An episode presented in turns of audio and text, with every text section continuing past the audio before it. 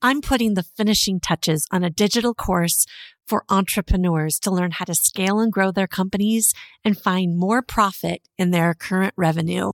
To download the free profit finder guide that I've created and also to put yourself on the wait list for the course, go to natashamiller.co. Being an executive coach, that's not a niche. Being an executive coach for women, okay, more niche, but not niche being executive coach for women who were career executives but now want to start their own business. Okay, that's pretty niche. Now you've got something there, right? And you can be the woman to those women. Welcome to Fascinating Entrepreneurs. How do people end up becoming an entrepreneur? How do they scale and grow their businesses? How do they plan for profit? Are they in it for life or are they building to exit? These and a myriad of other topics will be discussed to pull back the veil on the wizardry of successful and fascinating entrepreneurs.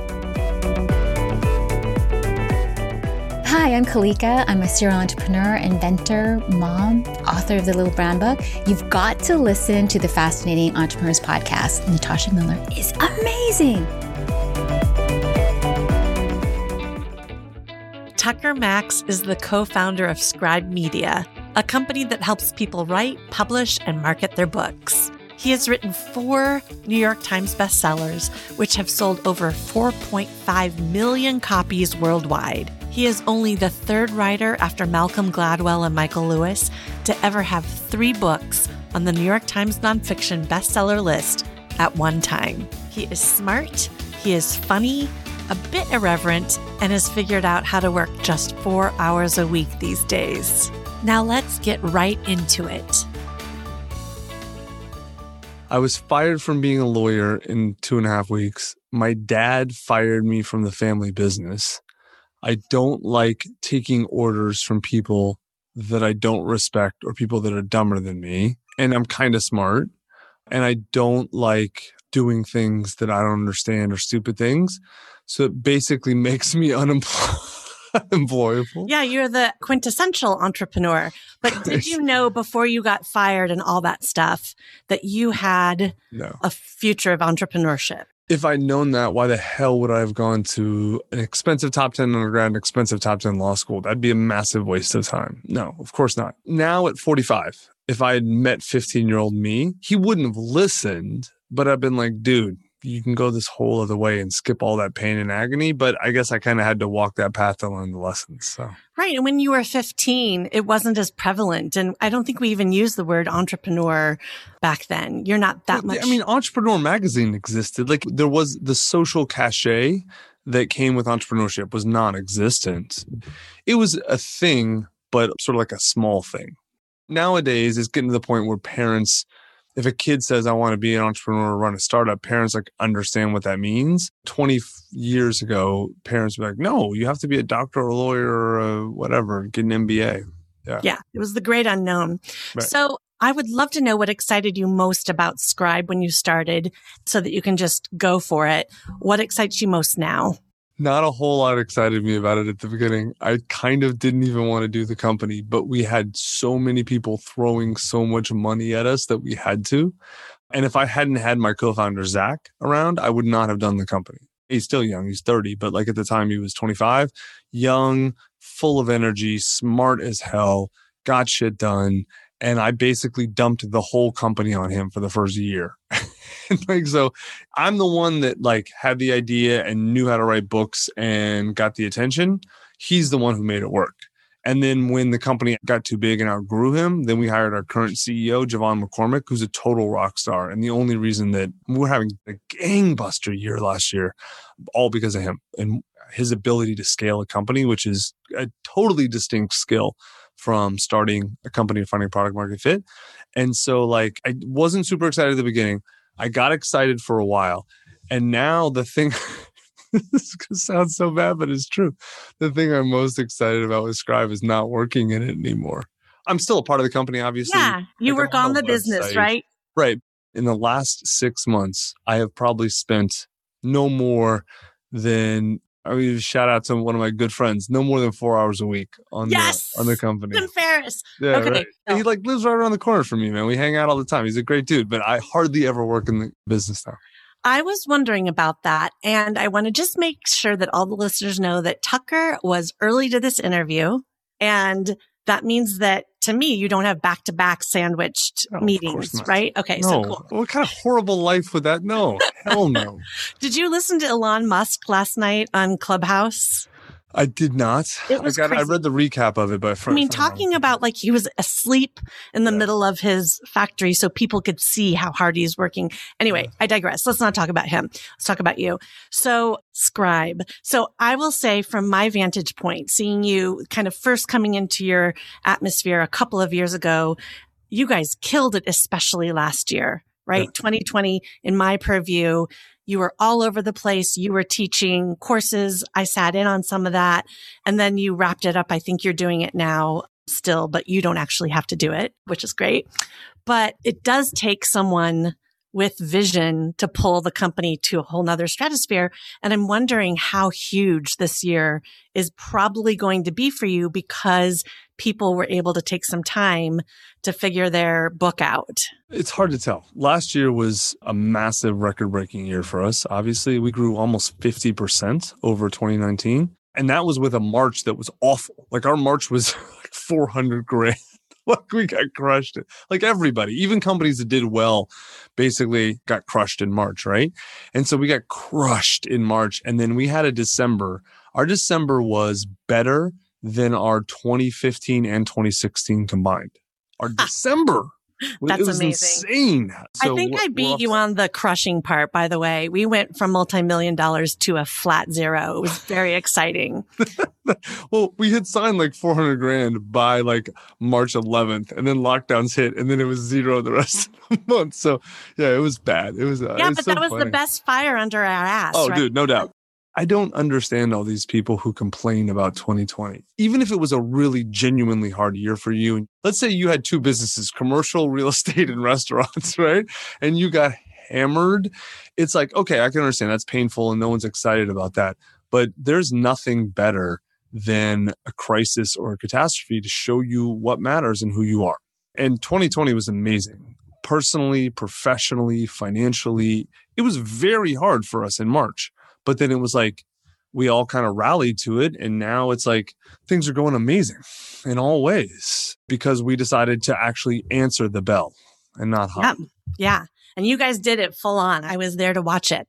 So I, as you know, am writing a book, have written the final draft. I've done a lot of research about who could publish the book. It's with my agent now with major publishers, but I'm pulling it and I want to publish with Scribe. I want to ask you, what is the biggest differentiating factor of Scribe compared to your competitors? So competitors in professional publishing or compared to Uh, in traditional publishing? publishing. Okay. Yeah. So literally, it's funny. I just finished a massive blog post about this. I didn't do this on purpose. Send me the it's going- link. It's going, no, it's not up yet. It's going on Tim Ferriss's blog in a month or two. I was talking to him a few months ago about how there's essentially a new category. Everyone knows traditional and everyone knows self. But in between traditional and self, there's a set of companies that have kind of come up and that take the best of both worlds. And we call it professional publishing, where like you get top end, your book looks like it came out of a traditional publisher. You get full distribution, but you own all the rights and royalties and you have full creative control. So it's sort of the best of both worlds, right? Not Amazing. literally the best of both worlds, but sort of. And so in that space, there's us. We're the leaders. We're definitely the biggest. And then there's another company who I think is really good called Page Two. They're really good. I would have no problem recommending them. They do a little bit different than us, that we have some overlap. But if someone wanted to go with them over us, I'd be like, okay, I get it. There's reasons to pick them. Other than those two, every other company in the professional publishing space is at best, they have major flaws, right? Someone like Greenleaf, they're nice people. They're not trying to screw you. They're not fly by night scammers like a lot of companies in the space. But everyone I know who's ever gone with Greenleaf was fairly disappointed with the decision. And for a few reasons. One is like they charge a lot for, they make all their money on the back end. They charge you for warehousing. They have all these fees built in and they kind of screw you on that they say they offer ghostwriting and they offer all this other stuff now. And it's like they kind of do, but it's like they've kludged that onto their business to compete with us, right? Because we're almost double their size now or something like that. You're super full service. Like looking right. at your marketing plan, I'm like, yes, yes, Yes, all in. Thank you. Oh my God. You don't have to be, but if you're not full service, you're missing a huge part of the market and then people have got to go elsewhere, right? And we still have a ton of stuff to add that we're not doing yet, like tons and tons. When are you going to add that? Should I wait? Uh, it depends. Talk to Miles and Ricky. Like we will always tell you the truth. We're really good at certain things. We don't do other things. And the things we don't do, we're not going to try and pretend, right? Because we, we only add things we get good at them, then we add them as a service. Would right? you consider, per Roland Frasier, buying a company that fills that need of what you're not great at? To yes, possibly. It totally depends. Roland's doing a book with us too. I love Roland. It's hard to integrate companies in the service space, though. It's very hard. And a lot of what we're doing requires deep integration. I was going to mention the other major sort of player in the professional publishing space is a company called Advantage. They also have Forbes books, and Advantage is in real trouble. Like I know for an abs, like I know, I'm going to tell you how, but I know they have real financial troubles because two or three years ago, they basically got into the dentist space or something like that. And they did like 20 million or 25 million three years ago. And so they thought they had cracked the code. The problem was they tapped that space and they didn't actually crack any codes. They just like got in with a big influencer in one space and sold a lot to that group. And so then they raised a bunch of private equity money. They took out a bunch of loans and they bought like five companies. And I think at least three of those acquisitions have been complete disasters. Like complete, they bought a ghostwriting company. The acquisition was so bad, they tried to unwind the whole acquisition, could only unwind half of it, but fired everyone from that company. They bought a bunch of other stuff. And I think one of the acquisitions worked okay.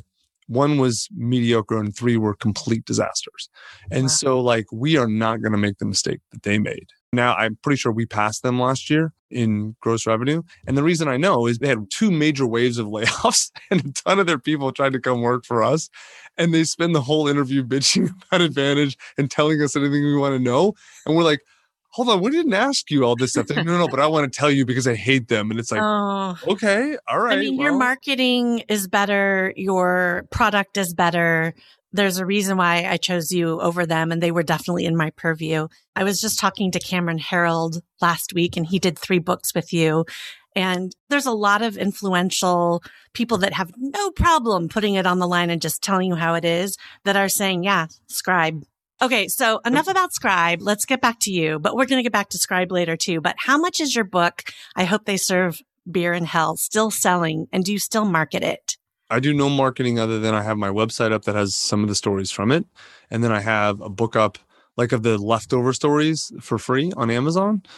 I'd have to look at the numbers. I still make well into the five figures a month on my books. And not well into, maybe 10 or 15 or 20 grand a month. So they're selling good copies. That's a lot of money, by the way, yeah. Tucker. You're like, um, you know, like it used to be hundreds a month, hundreds right, of thousands a month.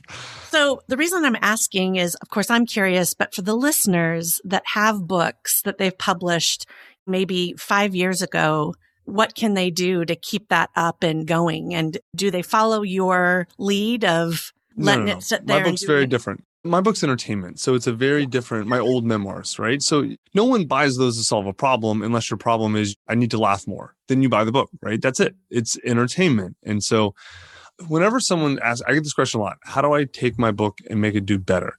My first question is always, what's your book about and what are you trying to accomplish with it? Because if you positioned your book poorly, like let's say your goal is to get more leads and clients for your coaching company and you wrote about how much you love flowers and your coaching company is not about flowers then there's nothing you can do to connect those two dots right and mm-hmm. that's obviously an extreme example but we have people coming in all the time like i really want to write erotic science fiction cool but that's not going to sell your software right? like no problem just don't try and put those together right, right. and so that's actually the problem for most people is, people are going to buy this book after hearing this podcast if they haven't read it or don't know you already. And I'm wondering, so this is a part of marketing. I brought it up. You may not have brought it up at all, right? Had it been your purview.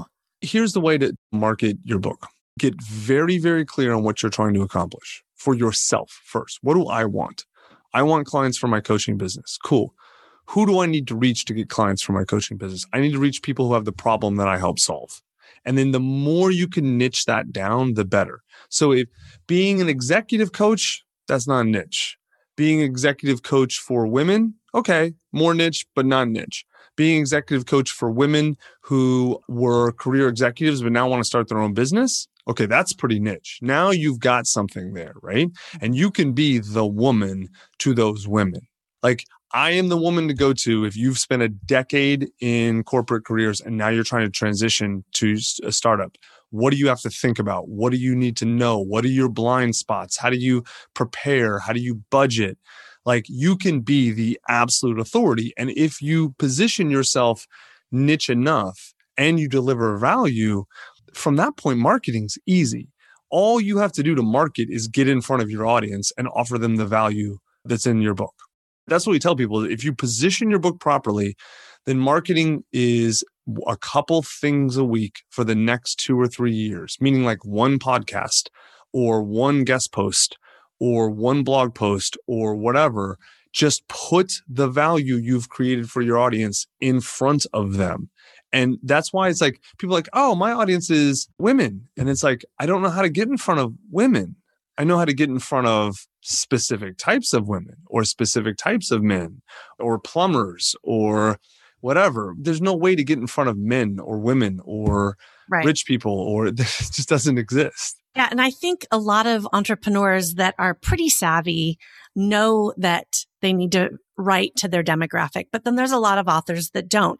I will take myself as an example the book that I'm writing is more like a business memoir and I'm not writing it to get more clients from my core business, which is an event and entertainment production company, right? I talk about that journey on that way to that business, but I really like it and I want to hone in on that. If you're writing a book, even if you're writing a business memoir, know who your target demographic is before you throw all this time and energy into it and then have to spend a lot of money editing it to get it driven to the person you really need to talk to. So, what we teach our clients is, you know what a meatball sundae is, right? Like Seth Godin wrote the iconic book about. It. He didn't come up with the phrase, but he wrote the book called like meatballs are delicious, ice cream's delicious. When you put them together into a dish, it's disgusting. That's the problem that people have with memoir, is they try and take a memoir and make it a business book. That doesn't yeah. ever work. It's yeah. never worked one time you try and give me a counterexample, I can promise you I'm going to tell you why it's not a counterexample. People are like, oh, Phil Knight and Shoe Dog. No, yeah. that's not a business book. That's a memoir that has a few business lessons, but he doesn't try and teach the. You right. can learn from memoir, but he didn't try and write a business book. He tried and told his story, right? Right. Okay. So, like, I think writing memoir is great. I think everyone on earth should tell their story and write a memoir. I think it's an amazing thing. I actually disagree with you about finding an audience for a memoir because as soon mm. as you start trying to write to an audience for a memoir, you are going to break the cardinal rule of memoir, which right. is tell the truth. Right. As soon as you're saying, well, I'm talking to this type of person and they want to hear X, so I'm going to make my story look like X. Uh uh-uh. uh No one has ever read a memoir to be preached to or pandered to. No one even reads a memoir to learn about you. No one cares about you. Even reading your memoir, they don't care. They, they care, care, about, about themselves. themselves. Yeah. And they read your memoir to learn about themselves. Right. Yeah, now, listen, if you're Elon Musk or Phil Knight, you can maybe say you carve out a little bit of an exception because there are a lot of people who like, I want to know about that person. I would say, even in those cases, people are trying to tap into something about themselves through that person. And so the whole point of a memoir is authenticity and honesty. Yeah. Right. That's it. And if you can't do that, don't write a memoir. Do you know, I may be using the term business memoir incorrectly. And thank you. You just did a little mini masterclass for that. But my story, my memoir, which is going to be 100% honest and true, really encapsulates my business journey because right. there's no way to separate it. Of course, they're not different things. Yeah, and I'm being challenged actually by a coach named Dr. Jeff Spencer to really look at like, what is your book really? You're calling it a business memoir because that's what my agent's calling it because she's trying to find a niche in the genre, right? She's trying to sell it to a traditional publisher Right. and they need to fit it. For them, positioning is what shelf does it go on in the bookstore. That's not the same thing as positioning. And since we're not doing that anymore, then I'm going to have to look further into that. Well, it's okay, a good so- question. You don't have to talk about it if you don't want Yeah. to. But no, I'd love to. I just don't want it to all be about me, but I'm going to just tell you now that you've asked. So to give you an idea about what the book is about, I'll tell you what the working title is and it kind of sums it up. Mhm. Will that be the title going forward? Unlikely, but it's called Relentless Tenacity, My Journey from a Homeless Shelter to the Inc. 5000. Mhm. And I guess I've been an entrepreneur since I was 15 because I've been on my own since Mhm. I was 16. So huge inflection points, really positive, really friggin' low, like Mhm. just and all the time up until about 10 years ago when I matured and really understood how to like mold and sculpt my own life instead of letting things happen to me. And I've had incredible success. I far surpassed what I ever thought I would do. But now I see there's even more. And that is so exciting to me. And I think the people that will read this book will see those vulnerabilities in themselves and those questions of, can I do this? Or should I do this? Or I'm homeless or I'm whatever it is. Yes, you can. I'm ready to sleep in the doorway of I'm on California Street in Leavenworth in San Francisco. I am mentally prepared to have to sleep in a doorway, but instead I'm living in this beautiful Edwardian place. Mhm. So that's the nutshell. That's a memoir. Yeah. The only way to call it a business memoir is because a lot of your life has been about business. Like you can call Phil Knight's book a business memoir. It's a memoir. So that's great. If you want to tell your story just to tell your story, not only is there nothing wrong with that, I think it's amazing. I think everyone should do it at some point in their life. I don't think there's any better way to really understand your life. It's one of the best ways to really realize the gaps in your own self awareness. I will tell you this. I don't know if this is true because I don't know you, right? But a lot of people should be doing therapy, are afraid to do therapy. And so instead they write a memoir.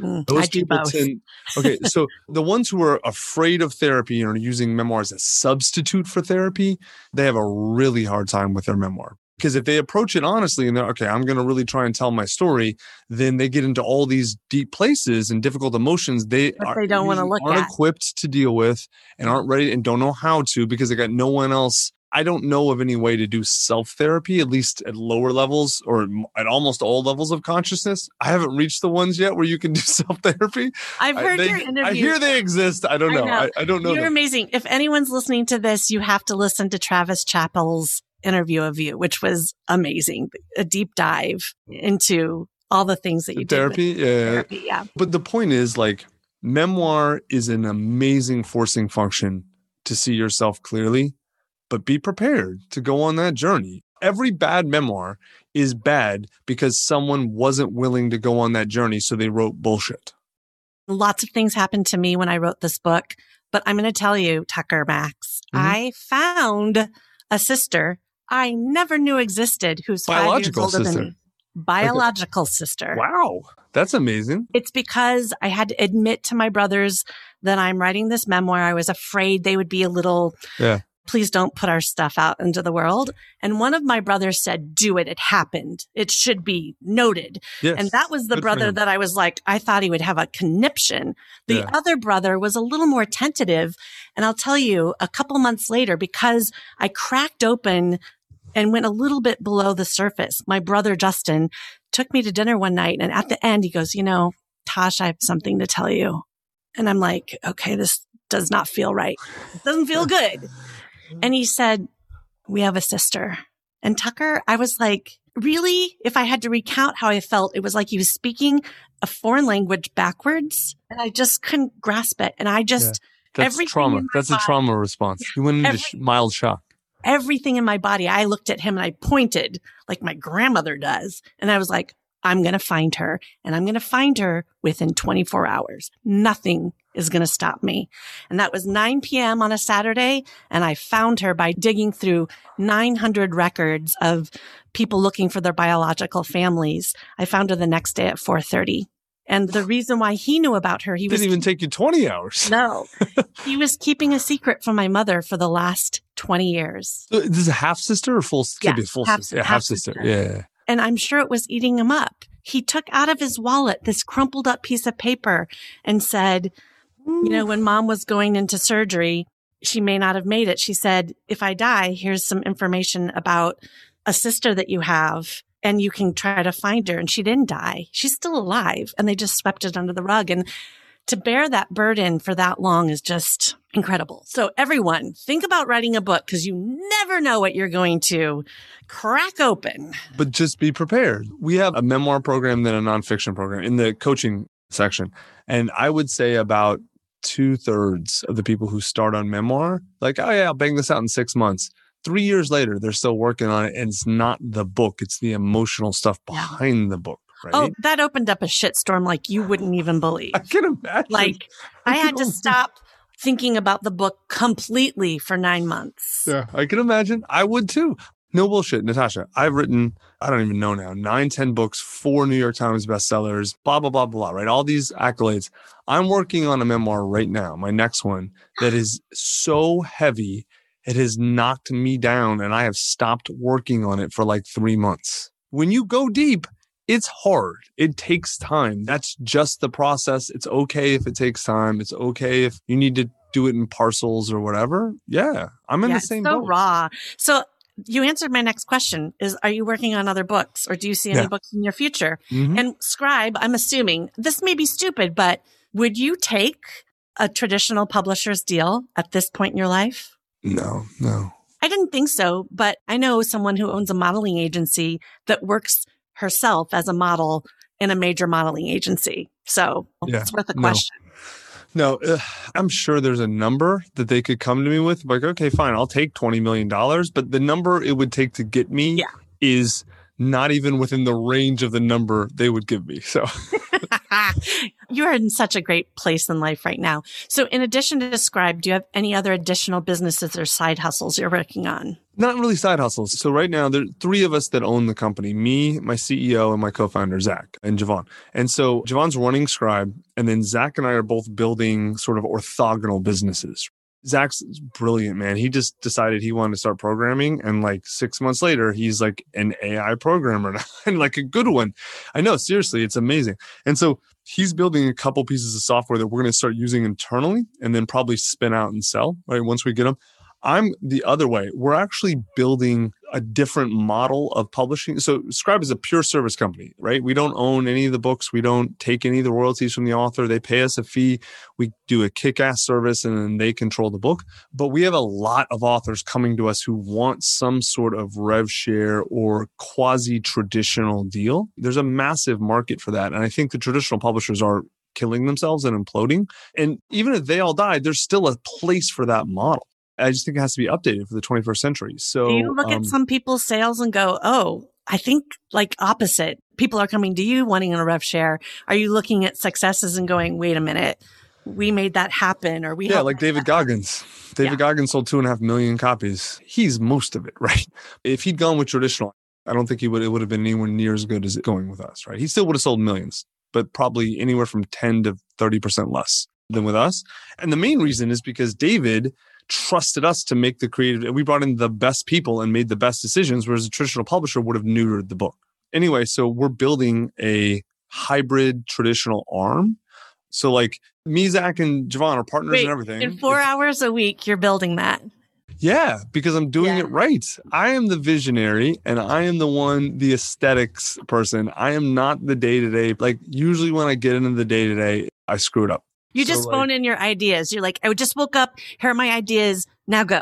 I mean, you know who Dan Sullivan is, right? Yeah. Like, I, okay, so I'm a huge Who Not How person. Like, actually, we helped him do the book, Who Not How, which I love. and I that. love Strategic Coach. It was one of those things where, like, I thought I understood the Who Not How idea. And then once I dove into the book, I helped him and Ben Hardy. I edited the book, actually. And it was the only book I worked on last year that it wasn't mine. And I was like, oh, I don't understand this idea at all. I've been totally screwing it up. I've been looking at like delegation. It's not what it is. And so, like, yeah, the hybrid traditional arm is we're getting close to eight figures. Seriously, I'm an hour a day, maybe because we've hired the right people. You know how it is, Natasha. Like your first thing, you make every mistake. And then your second thing, you make half the mistakes. And your third thing, you make 30% of the mistakes. I learn. I'm slow, but I learn.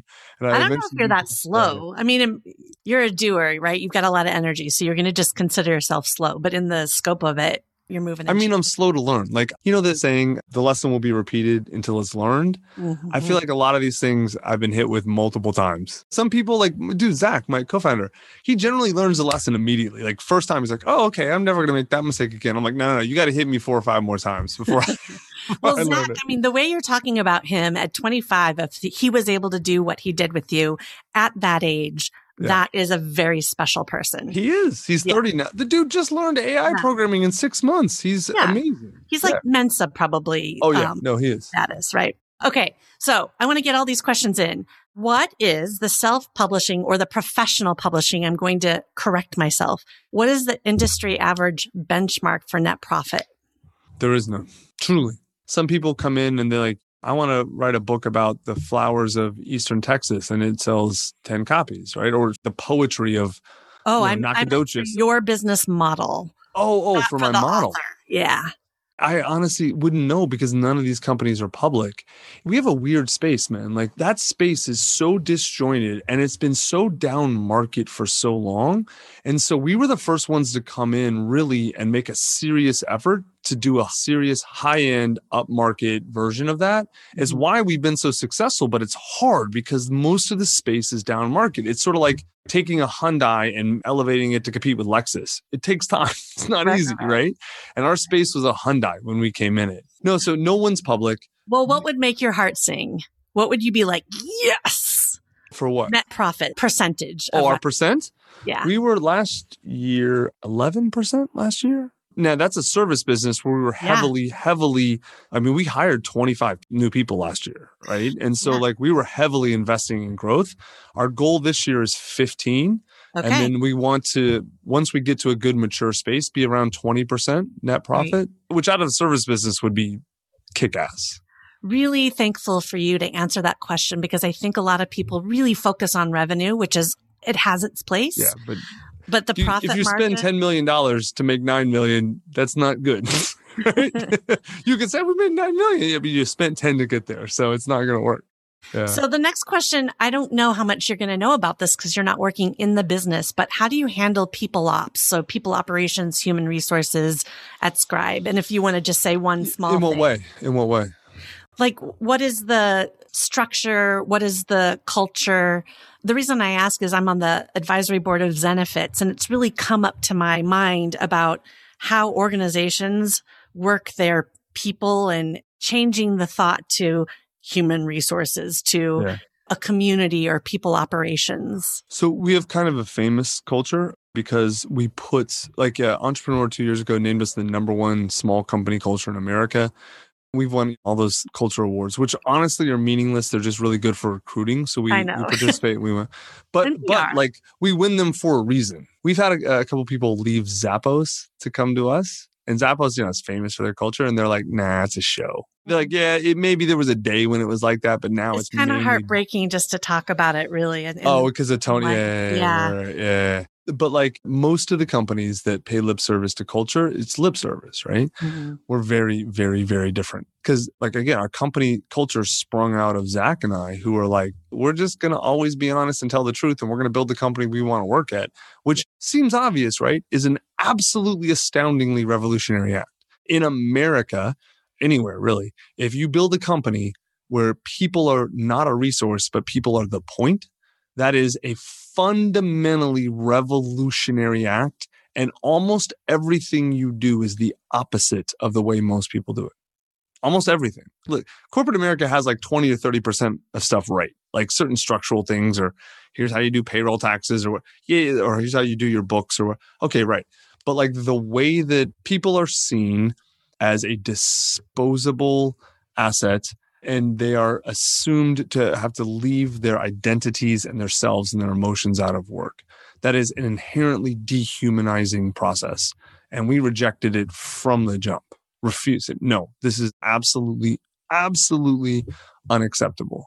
And so we have a company that is the opposite of that. That's awesome. How many employees, including yourself, do you have today? So we are 62 or three full time. And then we have another 250 who are like kind of part time freelance, but like yeah. not random freelancers off Upwork. We have a separate Slack for them. And there's a lot of people who make all their money from us, just about probably, or a lot from freelance or a huge portion of their income. And like the amount of work we do, we really have, it's almost like having 200 full time. It's mm-hmm. not literally, but the way that part time, full time legal designations are so silly in America. Oh my God. Yeah. Tell me about it. I know. If you're in the event space, you know this stuff really well. Yeah. I know. I mean, I was proud to have a team of 15 full time employees and over a million dollar payroll. That was so easy for me to have pre March. Yeah.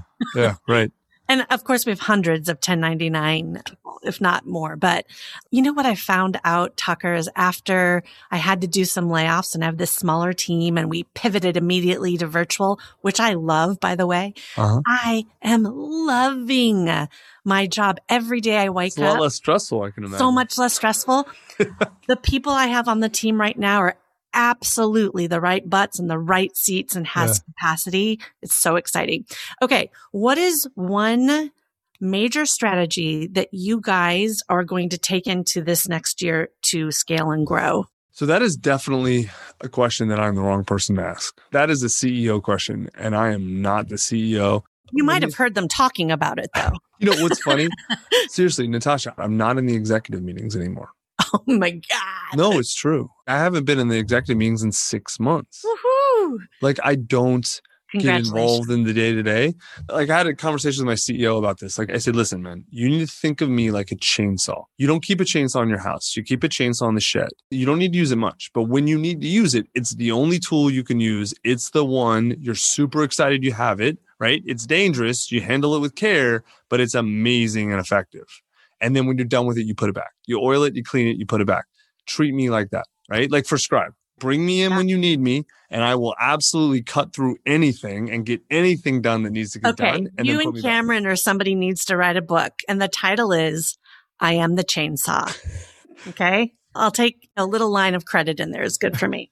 yeah, okay. no, it's the best though. It's the best for both of us, right? Because then they don't have to deal with my shit, and I don't have to deal with theirs. it's good to you that you know that. And it's yeah. good that you found that at this time because there's some founders or co-founders that just hit it hard until they burn out. Okay. Last question is, have you thought about what your exit plan is for Scribe and for you? Is it something you're building to sell? No. Is it something you're in for life?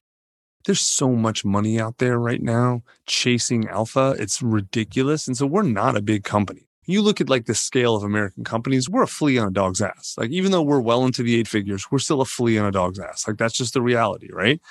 And we have some of the smaller mid-tier PE firms coming at us, mm-hmm. offering. A, it's funny what they assume. I do too, are. by the way. And uh, right, so it's not that exactly. And so like our revenue's good, we're doing well, and they're like, "Oh, we think you're doing 55 million a year," and I'm like, "Man, we look amazing." I know our branding. My branding is amazing. We look so much bigger than we are, and that's all right. Dude, we've had PE companies say we estimate you're somewhere around 30 to 50, probably closer to 50, and I'm like, hmm, wouldn't that be nice? we've had offers, and it's like, like I said, it's sort of like the traditional. There's a number we would sell at we joke about this. Okay, if someone right now said $100 million cash offer, we'd seriously consider it, maybe even take it. And then, like us, me and JeVon and Zach would take the executive team and go somewhere else to start a different company. That's what we do, you know? I mean, like, they're going to want your executive team, but. Okay, fine. You guys stay there for a year. and then when you're ready to come, come. Yeah. So our exit plan would be to go do the same thing we're doing with the same people or something similar with the same people, right? And so we, yeah, we were a long time ago, we're like, all right, unless someone comes with a stupid, obnoxious Godfather offer, we're just going to keep doing what we love doing. Awesome. I'm right there with you. When people were pressing me for my exit plan, I'm like, what? Uh, Whatever. Those are people who hate their lives and right. want to escape. Yeah. And I keep exit, trying to explain no. to people the only way to be happy is right now. If you're waiting on a future to be happy, you will never be happy. We just got a look inside the life of Tucker Max, the co founder of the best professional publishing company today. He talked to us about their growth, his ability to step back and really be rooted firmly as the visionary, among other things. Tucker was an absolute joy to talk to, and I want to thank him for his candid responses to questions that can be a challenge to answer, especially in a public forum. For more information about Tucker or Scribe, go to our show notes for the links to their websites. For more information about me, go to my website, natashamiller.co. Thank you so much for listening. I hope you loved the show. If you did, please subscribe. Also, if you haven't done so yet, please leave a review where you're listening to this podcast now. I'm Natasha Miller, and you've been listening to Fascinating Entrepreneurs.